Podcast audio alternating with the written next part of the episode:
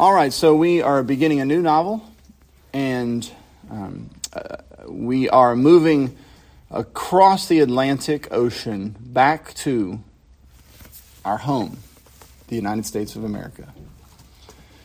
We have covered the French Revolution and all the ideologies that were swirling about in those days, ideologies of Rousseau, originally Plato. And we've covered the scientific and industrial revolutions that took place in that time period. And we discussed all of those things through the lens of Dr. Frankenstein. So you've learned a lot, I think. But of course, as you know, the people in America, by and large, were related to the people in Europe. And there was a lot of cultural similarities. And so the ideologies that were swirling about in 18th and 19th century Europe made their way across the Atlantic to the United States of America as well. Right? Now, you'll also remember that before we traveled to Europe to discuss the revolution, we, we, we spoke about the founding of America. We talked about the Articles of Confederation and the Constitution, the Declaration of Independence, and we read the autobiography of Benjamin Franklin. And we said that Benjamin Franklin is a good case study for how America was changing, especially in the North. That's not something we talked about too much, but Benjamin Franklin was from what state? Massachusetts. Pennsylvania, Philadelphia. That was his state. This new book that we are going to be covering, The Killer Angels, is the Battle of Gettysburg. Guess what state that's in? Pennsylvania. That's right. Pennsylvania. The capital, of course, is Philadelphia. So remember, we said that Benjamin Franklin was raised by Presbyterian parents, but he, he began to drift slowly towards Unitarianism and deism, although he wasn't a classic deist. He still believed in providence. He was an amalgamation, he was a hybrid. And we saw that was also true of Thomas Jefferson. Some of the secular Enlightenment ideas of Europe were beginning to infiltrate the elite circles of the Northeast, of colleges like Harvard and Yale.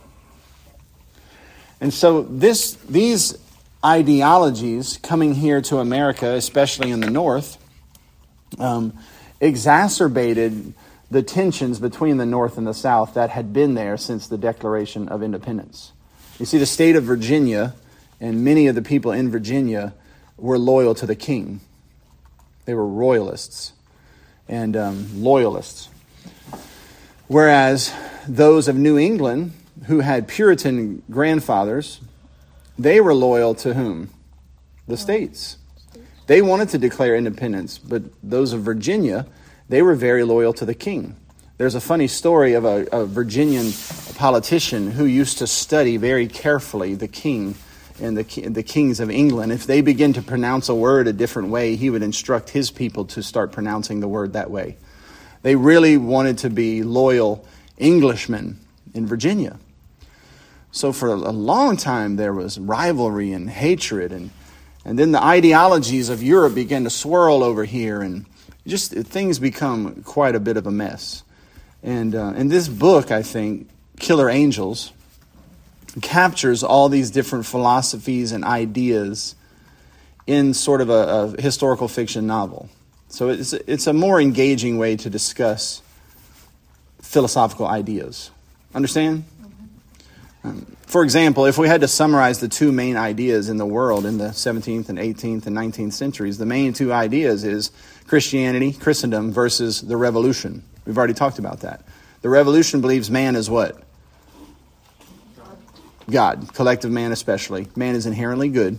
Those ideas come from Rousseau, they come from Plato, they're Western Greek philosophical ideas. But in the church, in Christianity, we believe man is fallen and needs a Savior. So those two main ideas are really what has been at war since, honestly, since Rome was started persecuting the church in the first century, first and second century. And um, that's going to continue into the United States of America's history and into this time of the Civil War as well. so, um, the first book here, The Killer Angels, is, um, is entitled Killer Angels. Does anyone remember why? Jude. There's a quote from like Hamlet or something in the middle of the book. Yeah, uh, a, a long lost uh, literary quote from Shakespeare, right? Yeah. And and it is describing the nature of men. Yeah.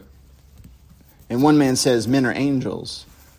And, and then the other says if men are angels, they're killer angels. No, that's the comment uh, the guy's dad added. He added it afterward. He was like, It's he, in the He was quoting.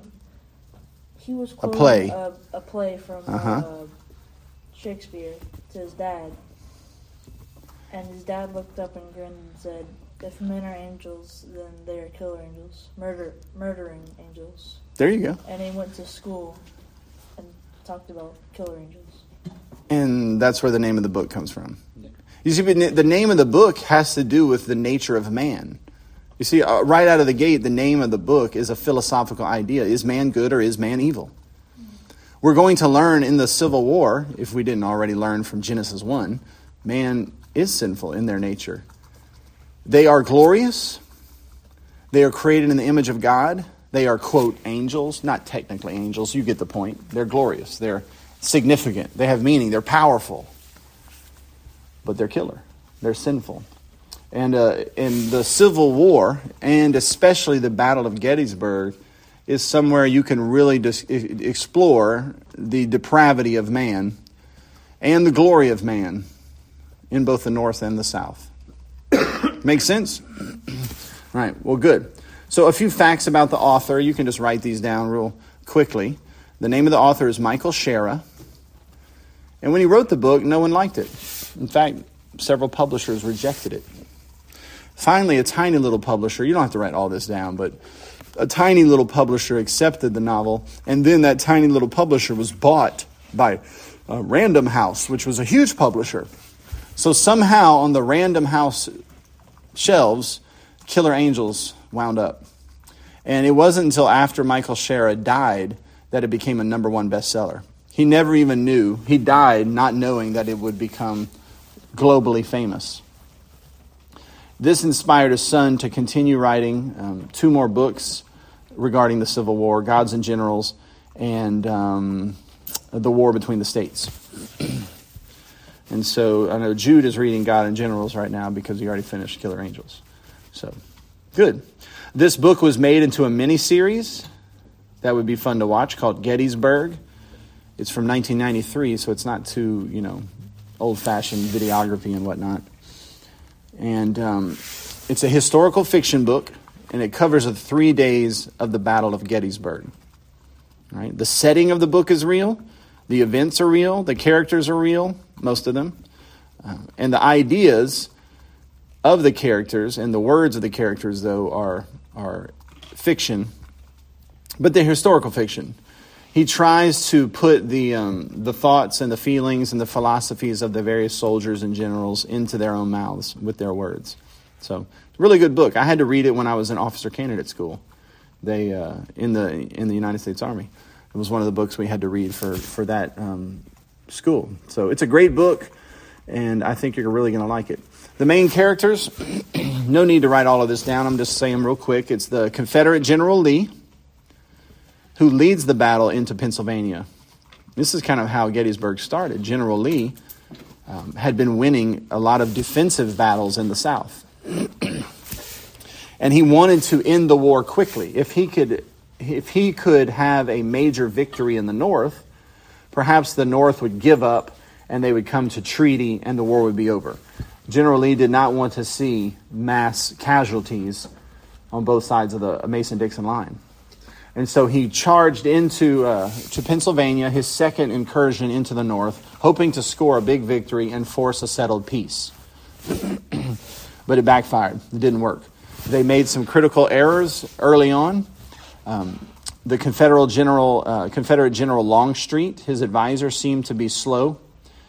Um, not mentally, but he, he drug his heels a little bit, and they didn't capture the high ground there in Gettysburg. So, for the first time, General Lee did not have the, the best ground. And if you know anything about old fashioned war, it's whoever has the high ground, it's whoever has the best position generally wins, all things being equal. Another character is Colonel Chamberlain for the Union. He was one of the heroes of the war, and uh, he held the left flank of the Confederate Army. Um, and then there's the fictional character, Private Kilrain. Have y'all come across him yet in the reading? Yeah. And he's the assistant, and uh, he's the one that is sort of, uh, I, he verbalizes some of the philosophical, um, you know, discussions that take place in the book. He kind of realizes and, and expresses how, how this war is exposing the evil uh, of the United States of America, which is precisely what it did. It really did. So the plot is um, pretty simple, and I already explained it to some. Lee invades the North. and I don't know if he expresses this in the book or not, but in reality, when the North invades, I mean, when the South invades Pennsylvania, um, General Lee was looking for good ground, and they accidentally, or providentially, I should say, bumped into the Northern Army. They didn't even know they were there, and the North didn't know they were there. They're just on march in the Yeah, woods, The spy saw them at the beginning. and oh, there they are. So now you have these massive armies. I think it was like 20 something thousand on both sides.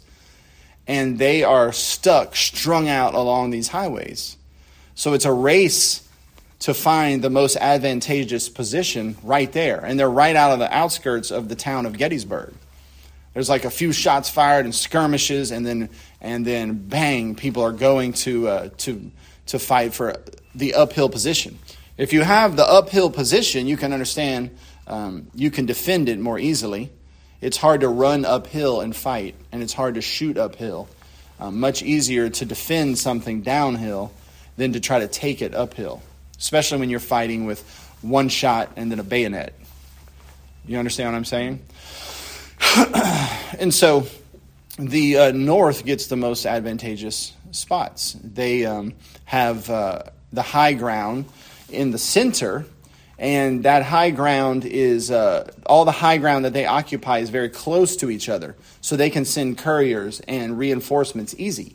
There's like two miles between the two sides of the of the army, whereas the South gets the high ground all the way around and they have six miles between their two different armies and positions. And so, right out of the gate, you see that things aren't looking good. Um, there's a few, uh, let's see, um, there's a few ridges. One ridge is called Seminary Ridge, another one is Cemetery Ridge. They, uh, the north takes one, the south takes the other. And uh, y'all know what I mean by a ridge. It's like a, a series of high points extended off in a, in a direction. There's the peach orchard where the two armies cla- clashed in a, leg- in a real peach orchard. Many, di- many died there. There's the wheat field beyond the peach orchard, and you can imagine fighting with rifles in a wheat field. You can imagine a lot of people died. Um, and there's the high ground called Little Round Top, which uh, the North took. The South could have taken it. They drug their heels. They didn't take it, and that probably was the reason why the North won, because they had captured Little Round Top. And then there's the area called Devil's Den, which was like a, a valley with boulders, where people, where the North and the South were actually getting face to face in combat, because you can scoot through rocks, right? And then you're surprised, there's the enemy, and you're fighting with bayonets. So that was a very, very bloody um, battlefield. And then there's the copse, which is a clump of trees that Pickett's charge took place in. And it was Pickett's charge that failed and pretty much ended the war, ended that battle, and caused General Lee to have to flee south. and um, if the North would have uh, chased Lee's army into the South and, and killed them all off, the, the war could have probably been done with there at Gettysburg. But the North didn't chase them into the South, and so the war went on for two more years. And this particular battle, about 50,000 people died. So it was one third of the people there that day. 50,000 people strewn out in a field. You know how big that is? That's like a stadium of people just dead all over the place. So it was a, a huge bloodbath, but it's probably the, um, the most important, the most significant, and the most famous battle in, on American soil um, since the dawning of the United States of America. So let's talk about the worldview a little bit, and we do need to take some some notes here because this is the most important thing as far as I'm concerned. Uh, the North, the people in the North, it's hard to imagine this now, but maybe if you were born and raised in the South, you can imagine it. But the people in the North were different than the people in Virginia. Virginia, North Carolina, these are the powerful southern states.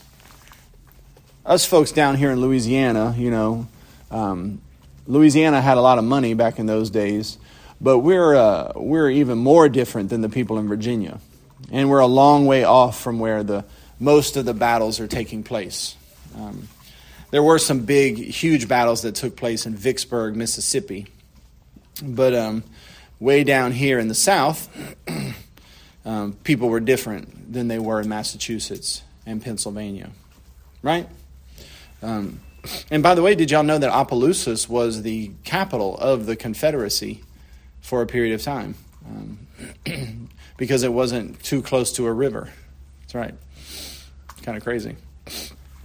So the Southerners, their ancestors, especially there in Virginia, were loyal to King George. Whereas the Northerners, their ancestors were the Puritans. But the Puritans made some terrible mistakes here in America. I, I, think in, I think if I had to summarize it, is that they compromised with the rationalism of Western philosophy. That's how I would summarize it. And um, they became um, they became rationalistic. They they praised too highly Western philosophy and and um, the mind of man and the powers of man, and eventually the Puritanism, which controlled the North, turned into Unitarianism. So the the worship of a Trinitarian God eventually turned into what you might think of as deism. Right? And we've talked about that quite a bit already. In the South, though, their religion was a little bit different. It was more Anglican, more like um, Old English religion. In the North, they, they, they believed dancing was a sin. In the South, people loved to dance. The South, people were rowdy, right? A little more violent the, the cultures were different. Some of the some of the some of the differences between like what you might think of as an uppity northeasterner and a southern redneck, you know, a lot of those things were alive and well back then. Of course, you have a lot of Scotch Irish in the South, and you have a lot of English in the North. You have there's just two different cultures. This is back in those days. That's a long way away. You know, the distance between Louisiana and Massachusetts. I mean, it was like the distance between Earth and the Moon back then you had to sail all the way around the, the coast of Florida, all the way up the, the eastern seaboard. So it's two different um, peoples with two different ancestors. And uh, so by the time these, these, these um, two armies bump into each other in Gettysburg, they already hate each other. Like, they're already suspicious of each other. Um, they didn't just start hating each other on that day. Right? There was already derogatory names that each side called those people. Okay? Um, they had two different competing visions for what, w- what would make a good world. Um, you, as you know, the, the North, because they were Unitarian and deistic, they were closer to the ideologies of Europe. They were more humanistic, more secular. The South was agrarian um, but many of the people in the South held to Darwinian, our Darwinian ideas that Europeans were more sophisticated and evolved than Africans. So this is complicated.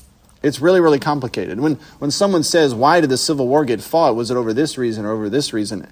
Honestly, it's very, very complicated. And it's an evolve, it evolved. It wasn't the same in the end as it was in the beginning. It's very complicated. But if we, uh, in, in this series, we're going to discuss about all the worldviews and the competing visions for society, the intentions of the North, the intentions of the South. We're going to be talking about all of this. We still have to go through Lincoln's speeches. We have to go through um, this whole book, The Killer Angels. We have to go through Uncle Tom's Cabin. We have to go through the slave narratives. We have a lot to talk about with this um, particular portion of history. But if I wanted to summarize what was going on in the South and in this war, um, this is how I would sum- summarize it in my, in, based on what I know. The South was at first primarily fighting for states' rights, and the North was primarily fighting to preserve the union of the states. All right? So the North wanted to preserve the union, and the South wanted to be left alone and wanted to maintain their state rights. Unfortunately, one of those state rights was slavery. Okay? the South didn't want the North telling them what to do or how to live. And so the South stopped obeying federal laws. Federal laws that didn't benefit them, you know, they began to, to, to break. Right? so, was the war over slavery? Yes, but it would be more accurate to say the war was over the right of slavery.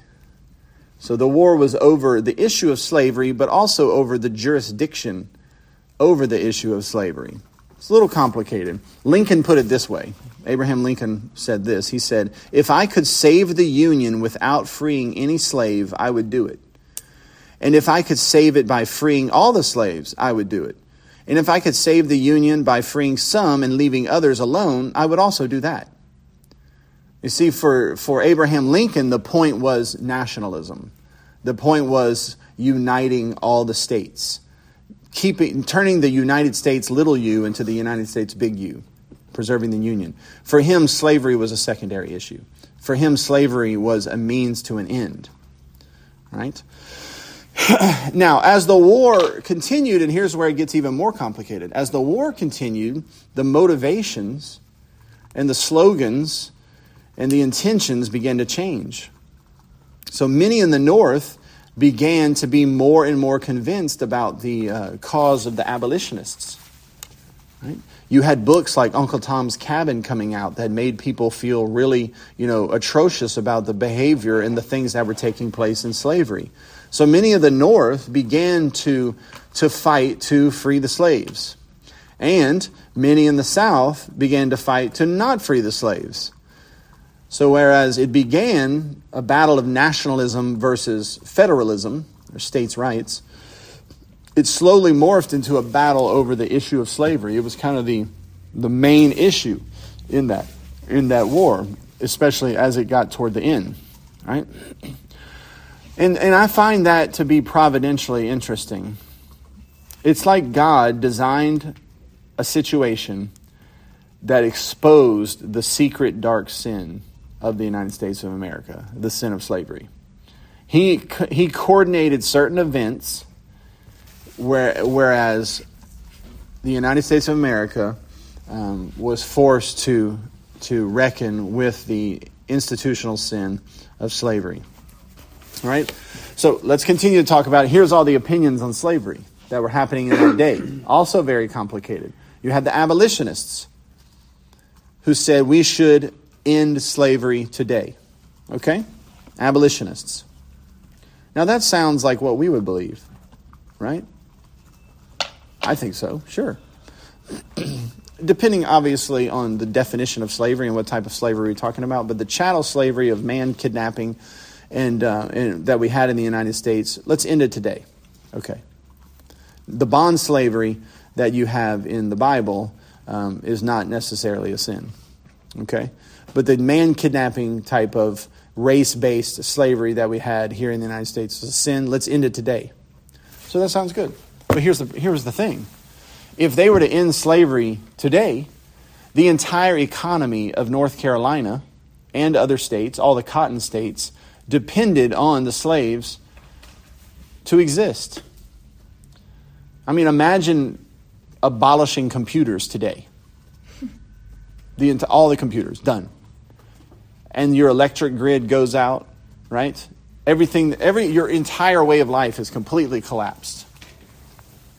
You might say, well, you might say something like, yes, slavery is evil. We must put a stop to it. But we need to do it incrementally over a period of time so that we don't send the entire state into absolute poverty, including the slaves. You see what I mean? One is more idealistic, the other perhaps is more practical. And those are the two, those, that's called the abolitionists and the incrementalists. Right? It's hard to know which one to do, it's very complicated. when you get involved in sin, trying to undo and unravel the sin is certainly not easy, right? And the farther you go down the line of sin, the more difficult it is to unravel it. What did the abolitionists want to do? Ended immediately. Incrementalists ended eventually. Jefferson put it this way Jefferson said, Slavery is like holding a wolf by its ears. You can neither hold him safely nor let him go safely. Isn't that something? So, what's the proper Christian solution? Well, as the Proverbs teach us, don't ever grab a dog by the ears. you know, problem solved. If they wouldn't have started the man kidnapping um, during the uh, during the humanistic Enlightenment era of the 18th century, the 1700s, um, we wouldn't be in this pickle. Hundred and something years later, but they were. All right. And then, of course, some considered that slavery was a positive good. Some in the South, and of course, some in the North as well. They had slaves in the North as well. but they didn't have cotton in the North, and so slavery wasn't the, the entire economic system of those particular states. You understand what I'm saying? Slavery was an economic necessity in the, in the cotton states in the north they had slavery, but it it was more expendable in the north economically. But some believed it was to be a completely good because they believed Africans were less evolved than Europeans. Of course, this comes from who? Darwin. Darwin, who wrote uh, The Origin of the Species and Why Some Species Are More Evolved Than Others, um, right around the same time period as the Civil War. Those ideas were swirling around in Europe as well. Of course, those come from the Greeks as well. Aristotle believed very clearly that some men are born to be slaves. They believed in the superiority of their race. Christians, of course, deny this. Christians, in fact, deny the very category of race because we all come from Adam. You understand what I mean? So, a lot of people, a lot of states with a lot of different views all swirling around. Meanwhile, there's slaves in slavery, right? Meanwhile, there's states who don't want to be told what to do. Meanwhile, there's a man named Abraham Lincoln who is clearly of nationalistic sentiments and thinks closer to Napoleon than than he would to like a uh, you know like uh, you know a George Washington, right? And he is elected to be president. Okay, so he's elected to be president. Everyone knows what he believes. He signs bills, and the abolitionists attempt to and demand that slavery be done away with quite, quite quickly. Right? Or at least they signal their intentions to do so. And I'm summarizing here, so just I'm doing my best. The cotton states then immediately say, We're out of the Union. What's that called when you when you uh, back out of a union, out of a covenant? Leaving. It's called secede from the covenant. They believed that they had the right to secede from the covenant because they believed the uh, the federal government was breaking its covenant. so, okay, so now you have North Carolina and a couple other states, the Cotton states, and they're not in the United States anymore because they're afraid that the federal government is going to try and stop slavery immediately, which is going to um, collapse their entire economies. And North Carolina, if I remember correctly, was the richest state in the Union at that time. So we have a lot of greed, a lot of fear, not a lot of faith in God taking place here, right? And we have slaves in slavery. Terrible, right? It's terrible. Complicated. So then, what does Lincoln do? Now remember, y'all know what nationalism is now. You know about the formation of the nation state of France under Napoleon, right? Eventually, the, the, the formation of the nation state of, of Spain and of Germany. Abraham Lincoln, he's not going to have these little kingdoms, these little states succeeding from his, his kingdom, his United Nations. And so, what does he do? What do you think? he invades to make those cotton states submit and come back into the Union. Now, all the other states, the southern states, look around and they don't like this northern aggression. They don't like Lincoln. They don't like his ideologies. They don't like the North. And so now all the other states, guess what they do? They secede too. They choose the side of the cotton states and they all break away and form their own covenant and their own federal constitution, the Articles of Confederation. No, the I can't remember the name off the top of my head, but they have a Confederate constitution. They form a Confederate government. They they elect a feder, a Confederate president, and um, like I said, Opelousas was the capital of it at some point in time, right? Which is just really strange to think of. so that's how it all built up, and um, it's going to eventually explode into um, quite a bit of death and quite a bit of bloodshed. And Gettysburg the book you're going to be reading, is the turning point of the war. You could say, some people would say that Pickett's charge in the middle of the Battle of Gettysburg was that watershed moment where the South went from seeming like they were going to win to the North winning.